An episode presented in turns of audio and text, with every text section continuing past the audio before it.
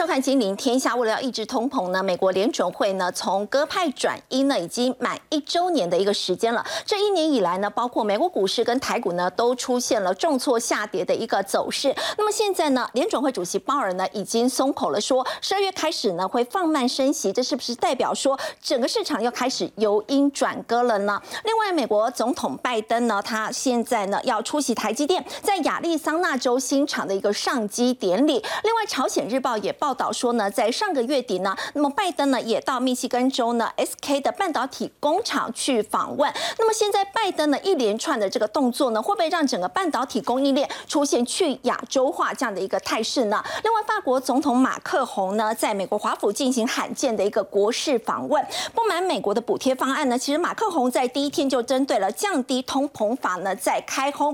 那么接下来美法两国元首的会面，对于两国的经贸关系呢会产生怎么样的一个变化呢？我们在今天节目现场为您邀请到资深分析师谢晨也，大家好，前国安会副秘书长杨永明，大家好，资深媒体人陈凤欣，大家好，中央大学经济系教授吴大任，大家好。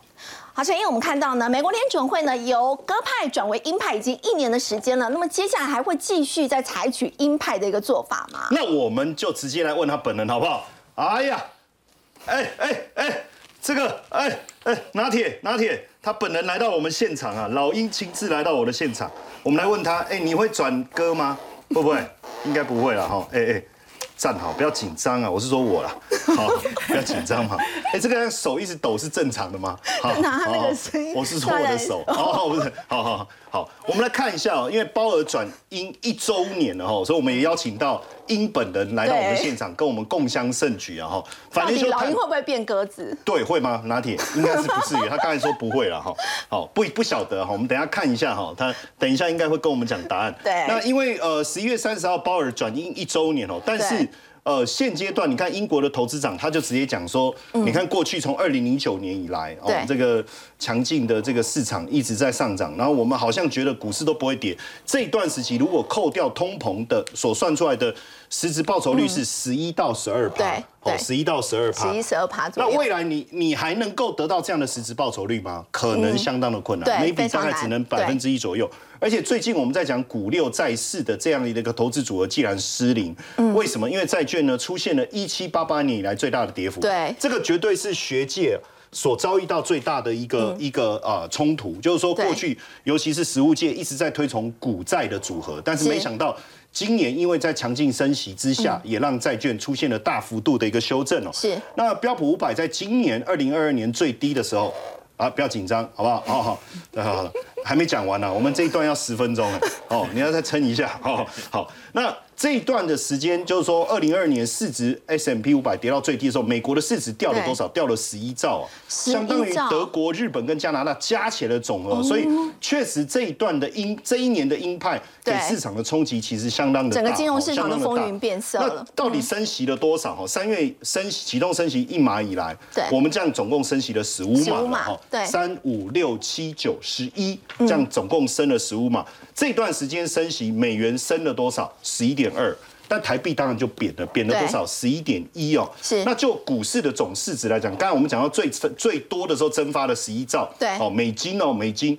但是近一年来，台股是蒸发了七点三兆，是哦，美股是蒸发了六点四兆美元哦确实我呢们度过了非常艰困的一年呐、那当然，这个鲍尔他就讲到说。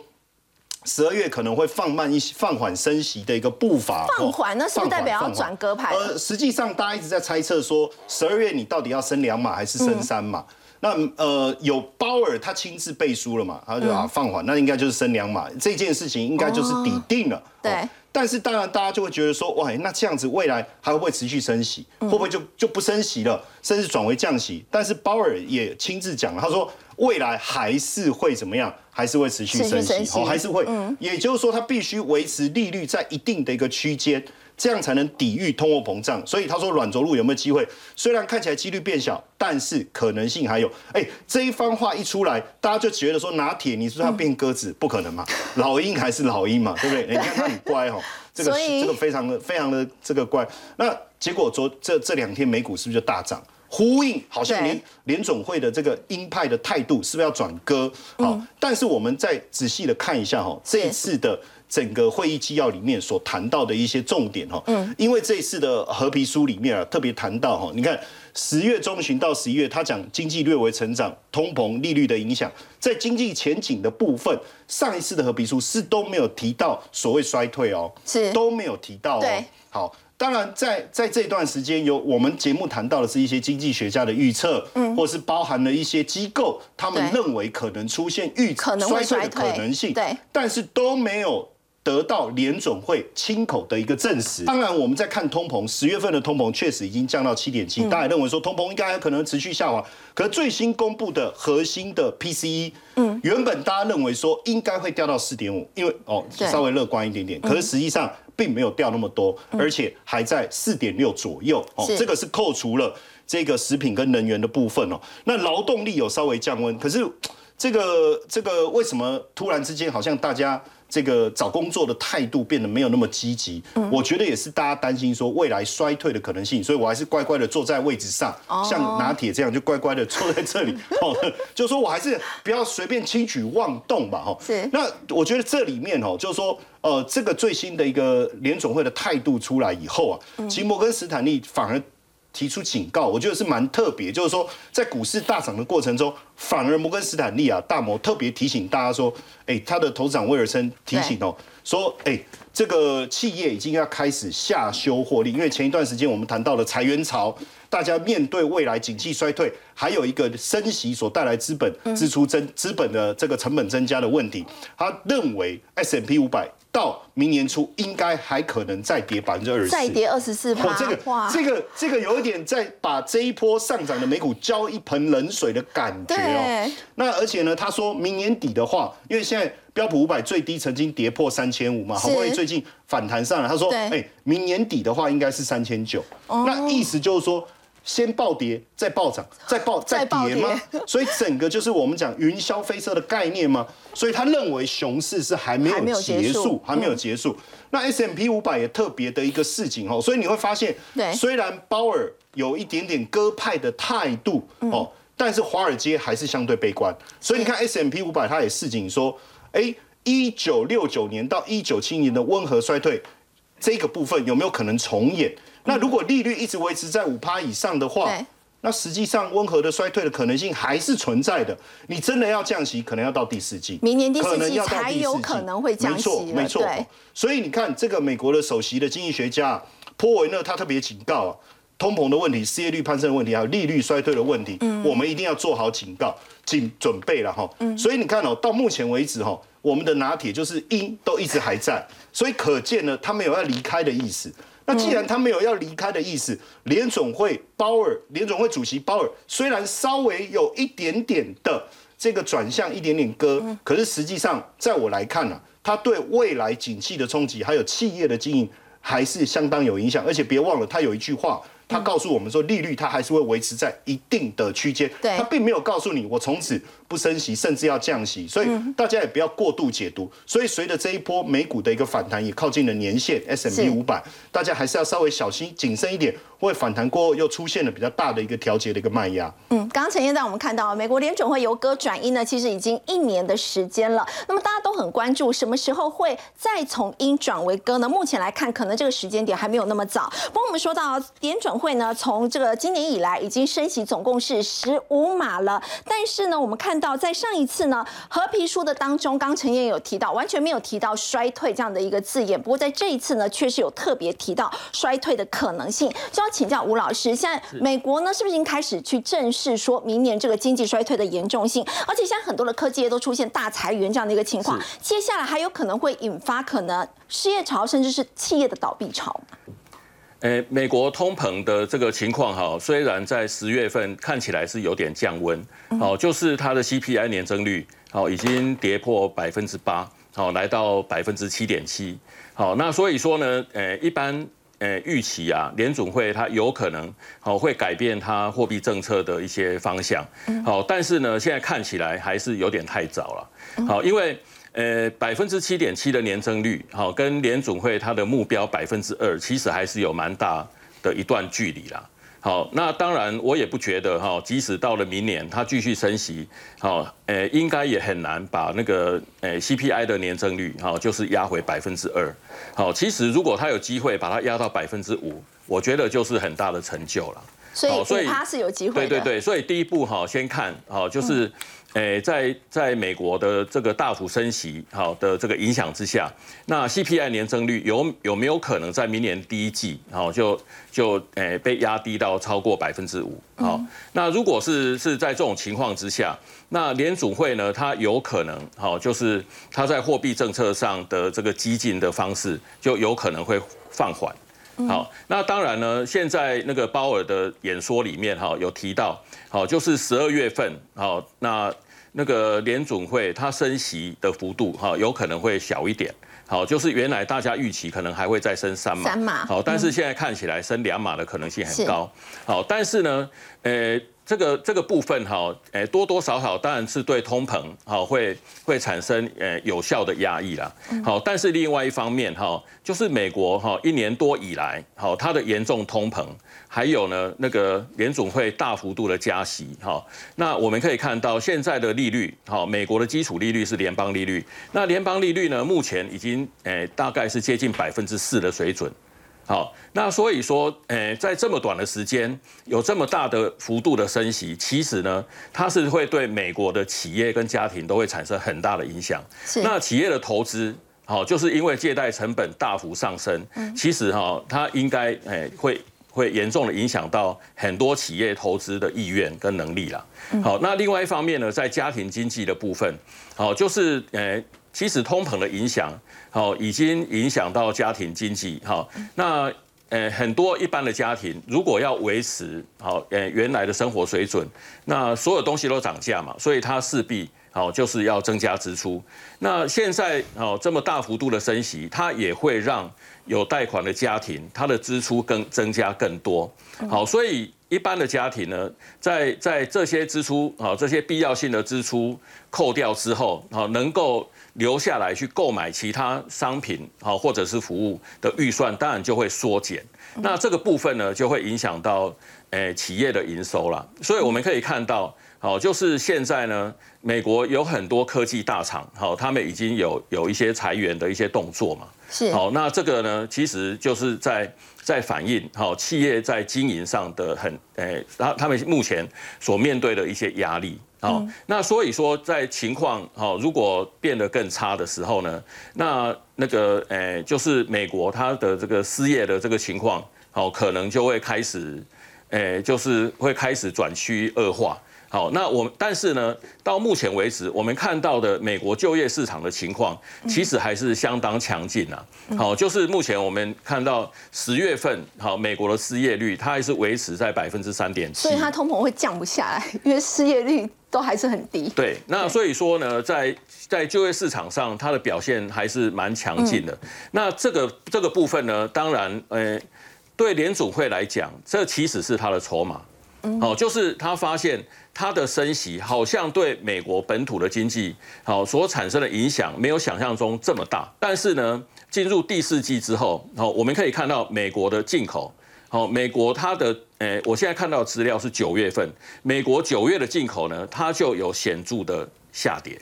好，八月之前它的进口其实都还在成长，是，但是呢，九月以后就开始下跌，对，十月以后也可能会开始下跌，是。好，那另外呢，在在那个诶出口到美国的这些国家，哦，包括中国、台湾、哦韩国、印度等等这些国家呢，他们诶都是在九月、十月，好，他们的这个出口好就有比较显著的下跌，好，所以看起来就是美国呢，诶在。这个呃，现在到目前为止，哈，就是因为有我们这些出口的国家帮他一起承担好他升息的成本，但是呢，它的时间拉长了之后，好，再加上升息所影响的效果，它是累积性的，好，那所以说呢，它最后还是会冲击到美国的经济。是，所所以到诶到明年，好到第一季、第二季，好，因为美国的经济可能还是诶有点软着陆的现象。那如果通膨又又有诶适度被压下来，但是哈对对联总会来讲，它有可能还是会继续坚持升息。好，因为如果它的美国的经济没有没有衰退的太过严重的话，其实对联总会来讲，这这这个就是它坚持升息背后的筹码。然后请教吴老师，那您觉得美国联准会大概什么时候会改变它升息的步调？这当中有什么样的一个讯号或者是指标可以做观察？是我我是认为啦，哈一一方面，诶，它主要的目标还是诶还是通膨的问题，嗯，好，所以它如果有机会，嗯，把 CPI 的年增率压到百分之五以下，嗯，那联储会呢，它升息的压力就会减轻。嗯，好。另外一方面，如果美国的经济真的开始受到比较大的影响，是好有显著的衰退现象，那特别在失业率的部分，好，如果是诶它它回升到超过百分之五，哦，那那诶在这个情况之下，我相信联总会它降息的压力就会转大。所以在通膨的部分的话，它是到五趴，降低到五趴，然后在失业率的部分呢，也是把它往上拉高到同样也是五趴的时候，就有可能会联准会采取可能降息的一个动作。这是我个人的判断，是好是好，谢谢吴老师。不过我们说到，在这一次美国联准会他们公布的这个合皮书哦，通货膨胀虽然是有所缓解的，不过这当中也特别提到了对于经济衰退的忧虑，这样的一个忧虑是在增加的。联准会内部的经济学家也说，在明年的经济会出现衰。退，这也是二零二二年三月以来首次提及的，就要请教凤欣姐，在这一次首次来提到这个经济衰退的问题，是不是代表说已经有感受到这样的一个压力了？所以我觉得，其实我们现在关心的一件事情是，到底美国经济会不会衰退？好，这是第一个。好，那第二个是美国经济衰退什么时候会反映在股市上面？股市到底反应足够了没有？我觉得这是我们大家最关心的两件事嘛，对不对？好，所以合皮书的重要性就在这边，因为合皮书啊，它是美国联联准银行，它在它有十二个联准银行，那每一个联准银行就一个区一个区一个区，他们十二个区呢，他们会有经济专员到各地去，然后可能探访经济的状况，包括了制造、消费、投资各个领域，还有包括了通膨、就业相关的一些状况。在呃昨天晚上，就台北时间今天凌晨所公布的和皮书里头，我必须说，其实我我看完了之后，我有一点点吓到了哈，因为在过去这两年呢，其实他一年会公布八份和皮书，好算是他们的最新最领先的这个经济报告了啦哈，那。过去两年，大概十几份的报告当中呢，都没有看到任何有衰退的可能性。他们他们的用字都会很精准哦，比如说什么，嗯，温和成长啦，略微成长啦，适度成长啦，嗯，过度成长，然后就类似像这样，你就可以去判断它的冷热之间的差别。但这一次啊，不但提到了衰退，这是。在从这个二零二零年第三季以来，第一次提到衰退。对，之前很多书都没有提到衰退这样的可能。你现在看，已经两年多的时间没有提到衰退这个词了哈。而且呢，它这里面十二区，我刚刚提到了，有七个区都说有略微衰退，只有五个区还在略微成长。哦，所以已经是七比五了。对，所以这个现象已经开始有一点点现象了。那我们现在就要来看，就是华尔街的估计。华尔街其实呢，最近不管是路福特啦，或者他们的研究机构，其实都已经在预测今年的第四季，就是十到十二月，就我们现在所处的这个季度，是。美国华尔街标普五百指数的五百家公司平均获利会衰退，哦，已经出现了两年多来首度的衰退，也是。COVID-19 以来的首度的衰退。但是这是预测，是。那实际什么时候会公布呢？大概明年的中下旬会公布，嗯，所以现在到底什么时候会去反映这件事情？好，最后来看股市会不会反应？好。现在股市啊，我们看到之前的大幅度下跌，其实都是在反映联准会的升息。对，因为你升息了，我估值就要重新计算了嘛。那我按照百分之二的利率去算的那一个本益比，跟我按百分之八去算的可接受的本益比差很多啊。嗯。所以之前的修正都是因为升息而产生的估值修正。是。那还没有去反映企业获利而导致的修正。那什么时候才会真正的认真的面对企业获利衰退这件事呢？那很多人就会认为说，可能就是明年一月见分晓。哦，所以最近是真的在反映联准会的升息步调可能会走缓这件事情。那我估值好像就不应该反映那么多了，对不对？所以现在有一个反弹，这个反弹是真实存在的，哈。是，可是我觉得这个到明年一月的时候就要开始小心了。嗯，那个小心是什么呢？小心注意说。万一是企业获利衰退出乎预料之外，因为路福特所做的调查是认为，大概今年第四季美国企业五百企业衰退幅度平均是负的百分之零点四，并不算特别严重。是，可是问题是科技类是衰退百分之七点八哦，嗯，所以会不会有一个需要因应获利衰退的比较大幅度的修正，就是关键的。那我就要回应一下。刚刚陈燕不是有提到说，美国现在美国机构认为呢，最准分析师 Wilson 有没有？Wilson 摩根斯坦利的 Wilson，他预测说哈，他说明年底的时候呢，标普百指数会到三千九。对，好说关键了，一直到明年初还会再跌二十四趴。对，为什么说是二十四趴哈？你要知道现在标普五百指数是四千点，是他估计明年第一季。的最低点是三千点，大家拿出算盘来算一算，你就知道那个数字是多少了。是，可是他估计那可能就是最低点喽。嗯，然后明年底的时候会到三千九，这是 Wilson 的估计。对，好。那所以，如果你从现在的四千四千点去看明年底的三千九，其实没有什么太大变动。嗯，但问题是最低点如果是三千点，如果他估计是准的，而且他的估计的本啊，就他的根本就是我刚刚所讲的。因为明年第一季会见分晓，今年第四季的企业获利衰退这件事情。那如果明年第一季要去反映这件事情的话，那么明年第一季反映，如果是真的像他所说的会到三千点的话，那自己大家打算盘。我没有分析师执照哈，所以你们大家听威尔森的哈。所以威尔森说熊市还没有结束哦，这就是大家还是要小心。这就是呃熊市当中非常知名的就是山坡。是就老手会死在山坡上，就会 因为你第一波，呃，这是戴维斯双极理论了哈，就是你第一波是因为利率上升所产生的估值修正，可是这个利率上升其实还有一个会造成企业获利衰退这件事情还没有反应完，是，那么它就会有第二波是反映企业获利，我觉得现在当然还在。估值反修正回来，可是获利衰退这件事情，只是预先提出警告。那我跟大家报告的是。第四季美国企业可能获利会衰退，而可能这个财报的公布时间点是明年的一月的中旬。是，那所以从明年一月中旬可能就要小心注意。如果它比预期还要来的严重的话，那那个修正的幅度可能就会蛮大的。这就是为什么这个威尔森他估计是一个大的一个云霄飞车。好，不过我们也提到这个科技股的一个修正跟下跌，其实有很大一部分的原因是美国所发动的这个科技战，尤其我们看到在拜登呢，在最近也是动作频频。他在十二月六号要前往台积电在亚利桑那州的这个新厂，要出席他们的上机典礼。那么，其实，在上个月底，朝鲜日报呢也说他有出访密西根州的 SK 他们的半导体的一个工厂。所以要请教凤欣姐哦，就是现在拜登的动作这么多，就是针对半导体的一个部分，是不是其实除了台湾之外，其实韩国也有这样的一个问题？是不是整个是变成了不是大家说的这个去台化，反而是整个去亚洲化？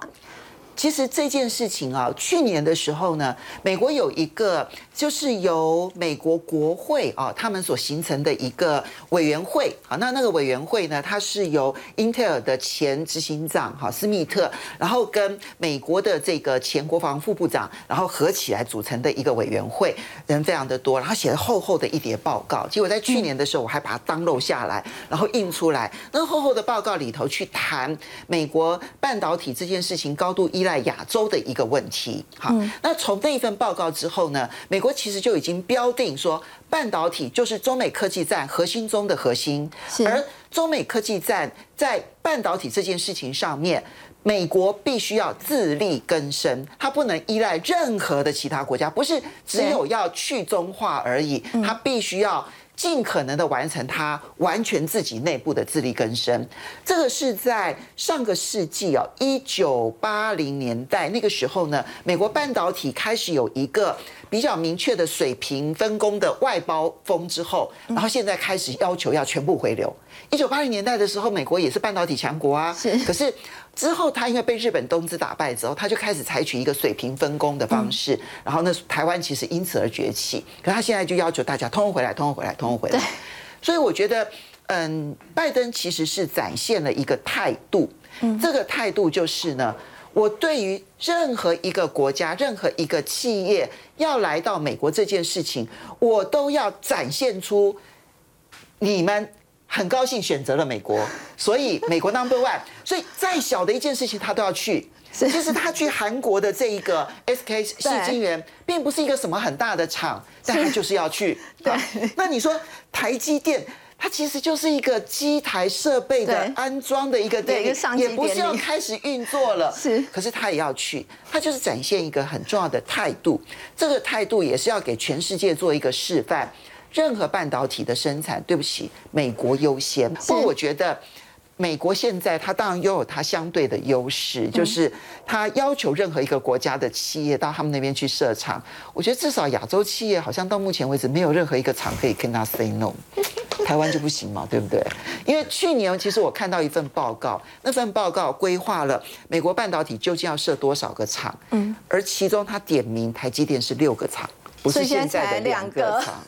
那我不知道最后会不会变成六个厂，但是。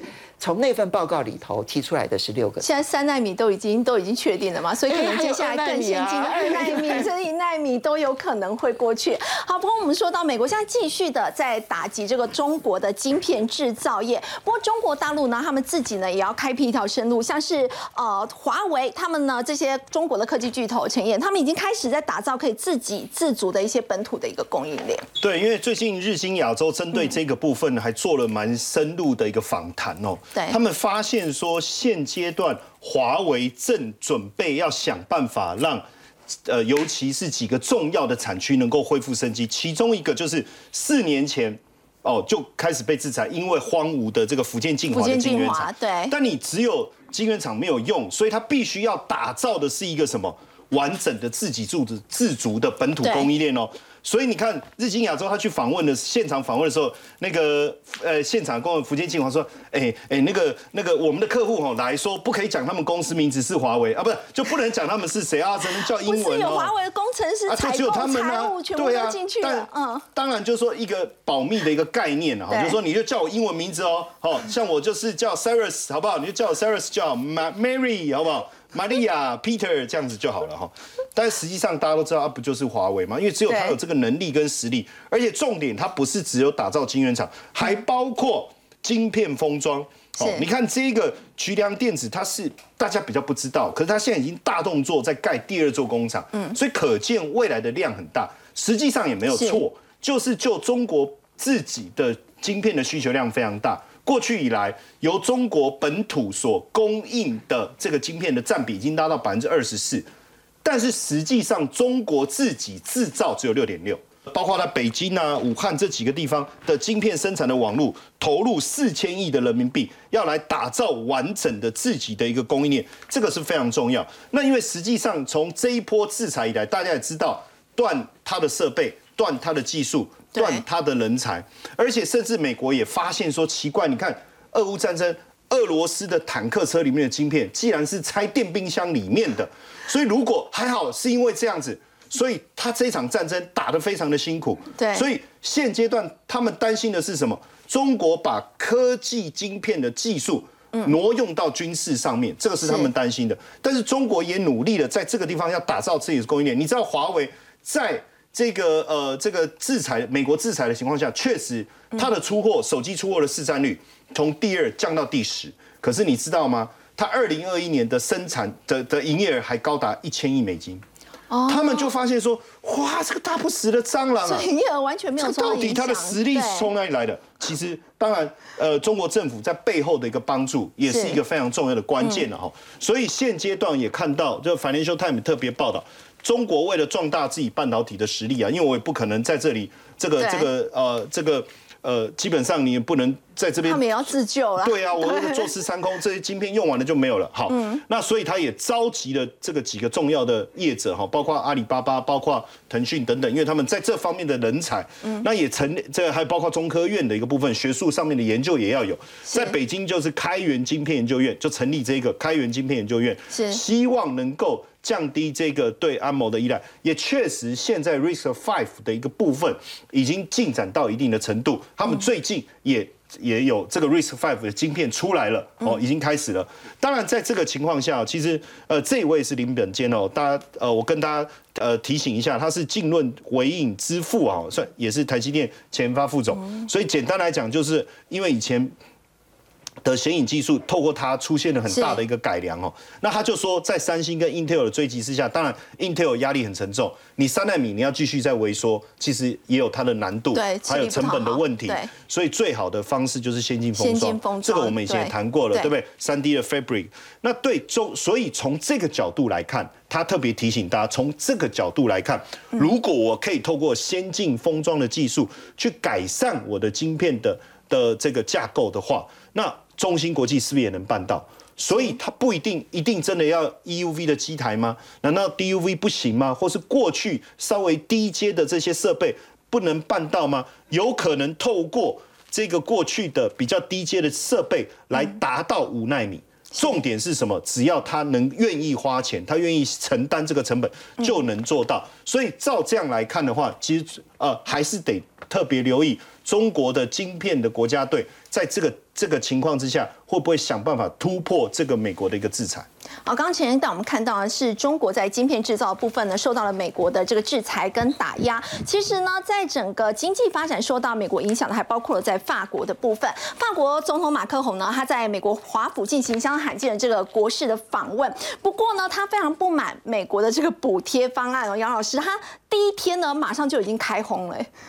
对。他第一天对国会议员还有一些商界领袖的时候呢，他的国防部长、外交部长、经济部长，还有他带来的一些企业界的这个大佬们，他就当着大家面前讲：“你们这个削减、降低通膨法，实在是太激进了，太离谱了。”对。那呃，当然他也抱怨，就是说这个美国卖到欧洲的天然气，在现在俄乌战争的情况之下，你要我们断掉跟俄国过去的这个关系、这个管线，结果呢，卖到我们这边来是你们美国的价钱的好几倍。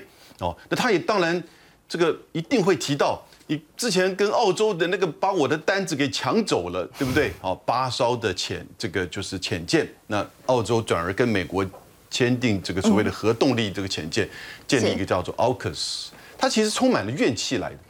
但我觉得关键其实是在美国这边，我们看更大一点的格局哈。那法国、德国不是你最重要的西方同盟伙伴国家吗？对，最重要的经济上。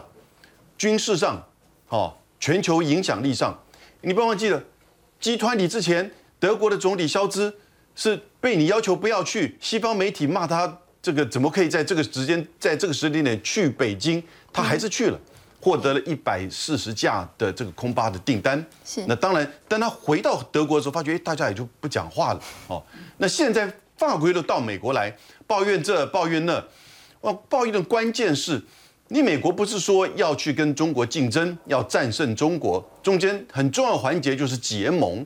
那我法国跟德国至少是你的副警长吧，对不对？那可是呢，发觉到不只是你在货币上，哦，你在俄乌战争这个就是说要求上，某种程度在割韭菜，要我们尽量的配合。结果你自己把门锁起来，你在做保护主义。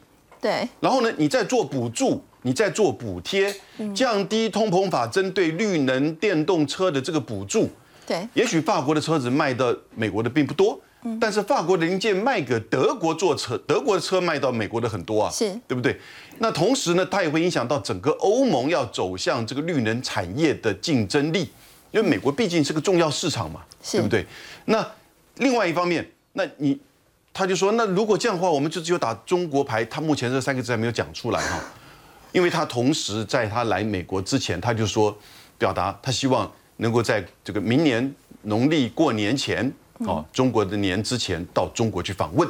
嗯，OK，所以这很很显然他是在中国牌，所以他也现在在表达法国跟德国对他的不满。那关键在美国，你如果真的要是强化你自己的目标，需要跟中国竞争的话，你要对你的盟国要有一点怎么样的提供？有人说是不是能够像是对呃加拿大跟墨西哥一样的给予法国、德国同样的优惠？这当然不可能，因为没有法律上的基础。不管是那个自贸区，还是说在这个削减通膨法里面找不到这个法源啊，因此我觉得拜登会尽量的安抚他，又像上次一样拍拍他的这个肩膀 啊，大概请他吃一点美国的 barbecue。可是呢，我觉得拜登其实真的很难拿出具体的东西给他最亲密的战略伙伴。那如果是这样子的话，那其他地缘区域的国家，美国又怎么拿得出来国际的公共财呢？嗯，对不对？好，我们稍后也要回来关注。其实，在这个美中之间的角力，也一度是让这个台积电的这个处境非常的尴尬。不过，我们说到台积电在今天魁伟了三个月的时间呢，盘中是站上了五百块钱。不过呢，被问到台积电在美国的这个布局呢，董事长刘德英是怎么回应的？我们先休息一下，稍后回来。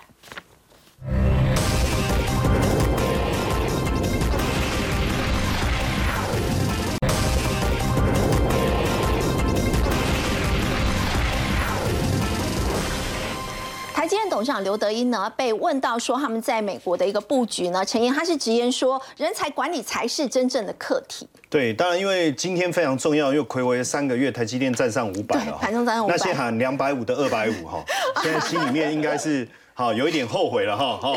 对，当然大家很在意的，其实还是在人才流失的问题，因为大家会觉得说，哎，那你到美国去设厂，你一一般基，我们在节目也特别讲啊。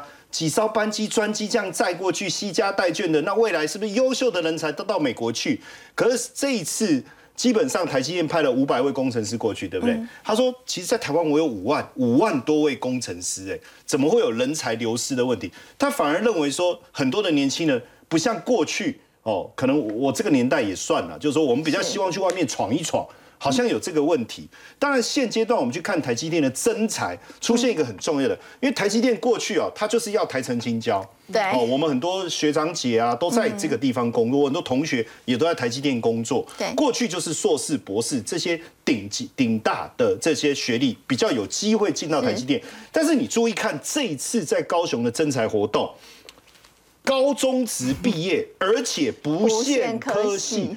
哎呦，那这是要干嘛呢？他说没关系，你有机台界面，好，你要英文，所以你有没有注意到这个地方？他要的是你要有英文能力哦，英语能力，英语能力胜过于你有没有经验，因为你是什么科系？是不是高学历？对，然后甚至你要懂得这个 Office 的一些操作。再来是什么？轮班制哦，工作两天呐。然后你看哦，月薪多少？日班月薪三万呢，这个是很不错的。夜班月薪三万六，加上年结分红，还有年终啊，这些加一加，哎，平均年薪大概到七十万以上。这对于高中职毕业的来讲，其实是一个很大的一个鼓舞啊，很大的一个鼓舞。当然，他也不是说开出来哦，结果你每一个来，他只是好看的，不是。就说真的，你透过一关一关的一个面试，你真的符合他的条件，基本上没有问题。而且因为台积电本来就是所谓的师徒制，哦，他有一个 mentor 在带你，哦，那其实这个部分也不会有什么太大的问题。那录取以后，你会在哪里？在台南。厂区，然后等到高雄的，我们之前有讲过嘛，二十纳迈完工以后，哎，你就有机会到高雄去，回到高雄去去上班了哈。那其实高雄也是好山好水啊，到垦丁也很近啊，在工作很幸福啊，所以预计应该会给高雄带来一千五百个工作机会。所以其实我觉得这个就是为，当然看起来是一个非常好的一个工作的一个 offer，但是有另外一个我们必须要去思考的，是不是我们在人才。培育上面确实有一些不足，哦，要不然为什么？照道理，如果我有很多的高科技的人才，对，可以吸收的话，我为什么要不限科科系啊？哈，嗯，当然对比一下，我们来看一下新加坡哈，新因为呃，新加坡实际上他们在吸引高阶人才的部分，有他一一贯以来非常厉害的一个手法，包括最新的从明年二零二三年一月一号推出的这个 One Pass 的这个计划，叫顶级。专才的这个准证啊，简单来讲就是说，如果哦，如果你符合他的收入的条件，有时候你可以证明过去一年你的月薪大概在六十五万台币，月薪哦，不是年薪哦，月薪。月薪哦，月薪，大概年收入七百多万，收入三万新元呢，对，大概七，大概年收入大概七百多万，你就可以申请。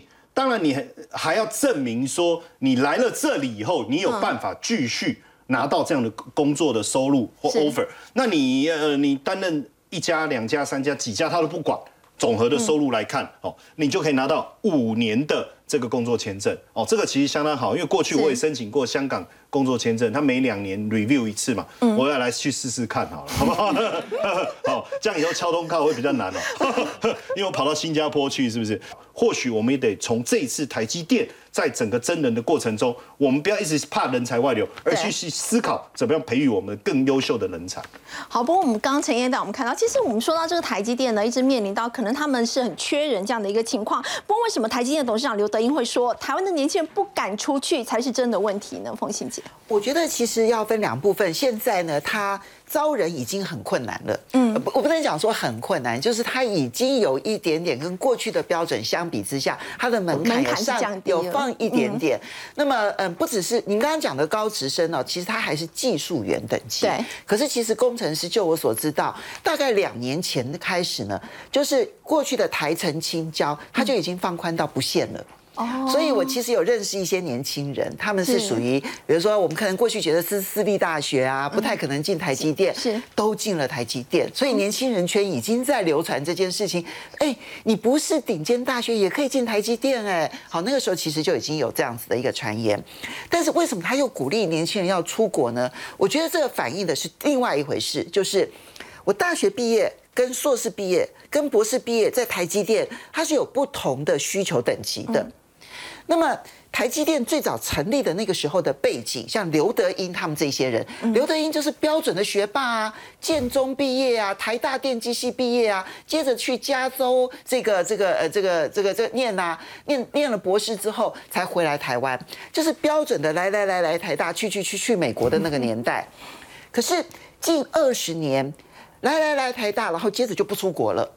来来来，清大，接着就不出国了。是。来来来，交大，然后接着就不出国了。当然，他们还会念硕士啊，念博士。嗯。可是，当你没有去出国做这种国际交流的时候，其实它都会产生就是国际移动上的困难。所以对台积电来讲，我一旦有一些国际交流的机会的时候，它就会有那个人才更加短缺的压力。所以他反而会希望说，哎，年轻人可不可以到海外去念一念，然后再回来我台积电，可能我在运用上面会变得更好运用。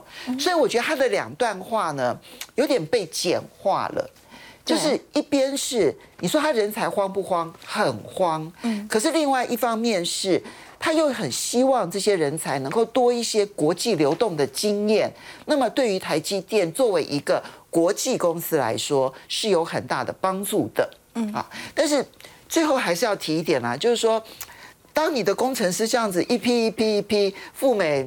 你说不让台湾人慌，好像也很难，这样。好，刚刚父亲也带我们看到的是台积电呢，现在面临的人才的问题。不过大家也很关注，如果说在整个就业市场的话，如果明年的景气并不看好，会不会整个失业率更高？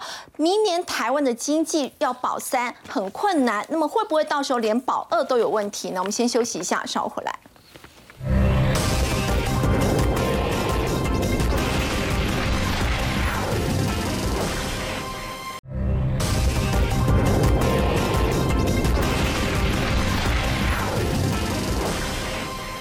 总裁杨金龙示警说，如果高通膨持续的话，那么美欧等国家呢可能会陷入这个停滞性通膨。就要请教吴老师，台湾明年的经济你会怎么看呢？现在很多人都认为保三有问题，会不会到时候连保二都有困难？呃，确实啦，就是呃，因为美国哈，呃，联总会它大幅升息的结果，好，它会对其他国家产生一个所谓的外溢效果。嗯，好，那这个外溢效果呢，我归纳起来啊，哦，对台湾的影响大概会有三点啊。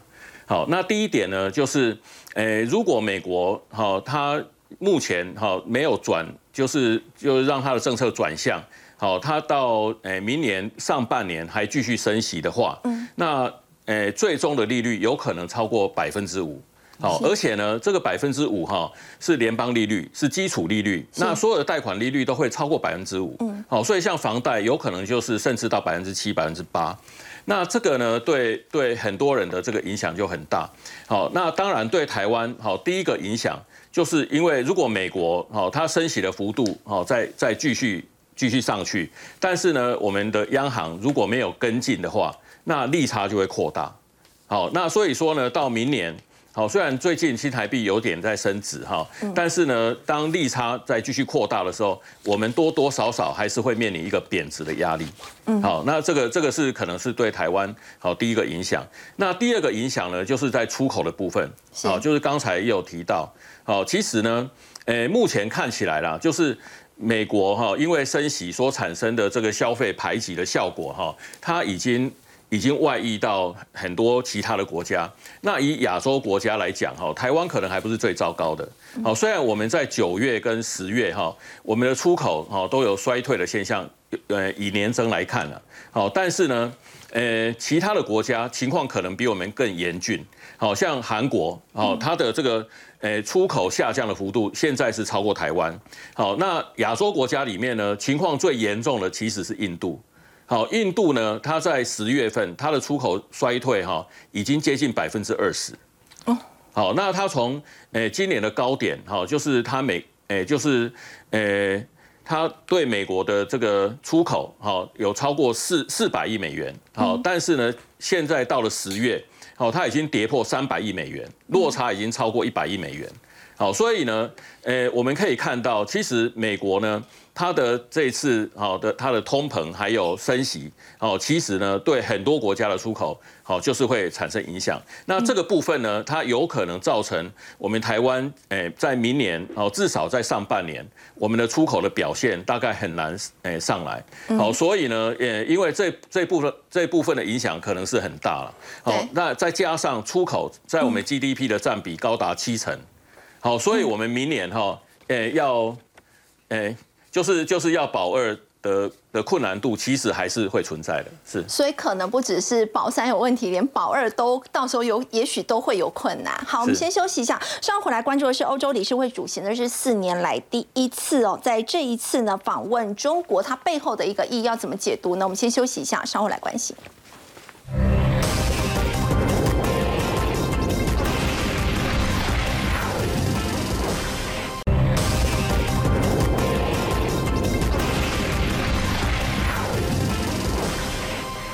理事会主席米歇尔，他在十二月一号呢访问中国大陆，而且呢要跟中国国家主席习近平要举行会谈，讨论一系列这个全球挑战，大家共同关心的这个话题。要请教杨老师，这是四年来的第一次，它背后的意义您会怎么看？Michelle 算是欧盟的，就是两个主席，一个叫理事会主席，那是会员国之间组成的一个理事会，等于是最重要的、最核心的决策单位了。另外一个执行。啊，委员会那那个是冯德莱恩，他也是主席，所以我们讲欧盟是一个叫做超国家组织，所以它代表的就是欧盟啊这些国家。那他在呃之前是做比利时的总理，所以他事实上是非常有经验，虽然他很年轻，也四十多岁而已哈。那可是呢，他在上个月初的时候啊，中国大陆有个进博会，进口这个博览会哈，他也有一个录影的视讯的发言就被砍掉了。我本来以为说他可能就因此不会到这个这个北京去了这一次哈，但是很显然，因为他还是就北京这边还是一样哦，我们照表操课，你来，而且习近平会见你，所以我想他还是来。他为什么那个被砍掉呢？因为他在这个对中国的这个这个录影的内容当中，他谈到我们欧洲要平衡，呃，跟中国的贸易不可以太依赖中国。这这样子的谈话，在这样一个情况，我觉得也蛮特殊的哈。所以，他某种程度他要表现出，但是这一次他来，我就很清楚，欧洲已经采取的就是政经分离，嗯，面对俄乌战争啊，面对印太战略啊，这个当然这个可以跟你美国讨论，但是经贸的事物就跟你马克宏跟在之前的肖兹我刚刚谈到的一样，现在的，米歇尔是有同样的任务来，嗯，如果他因此取消掉说你去砍我的绿领带，我不来了。那他大概主席也不能做了，因为他代表的是最重要的欧盟的利益，而盟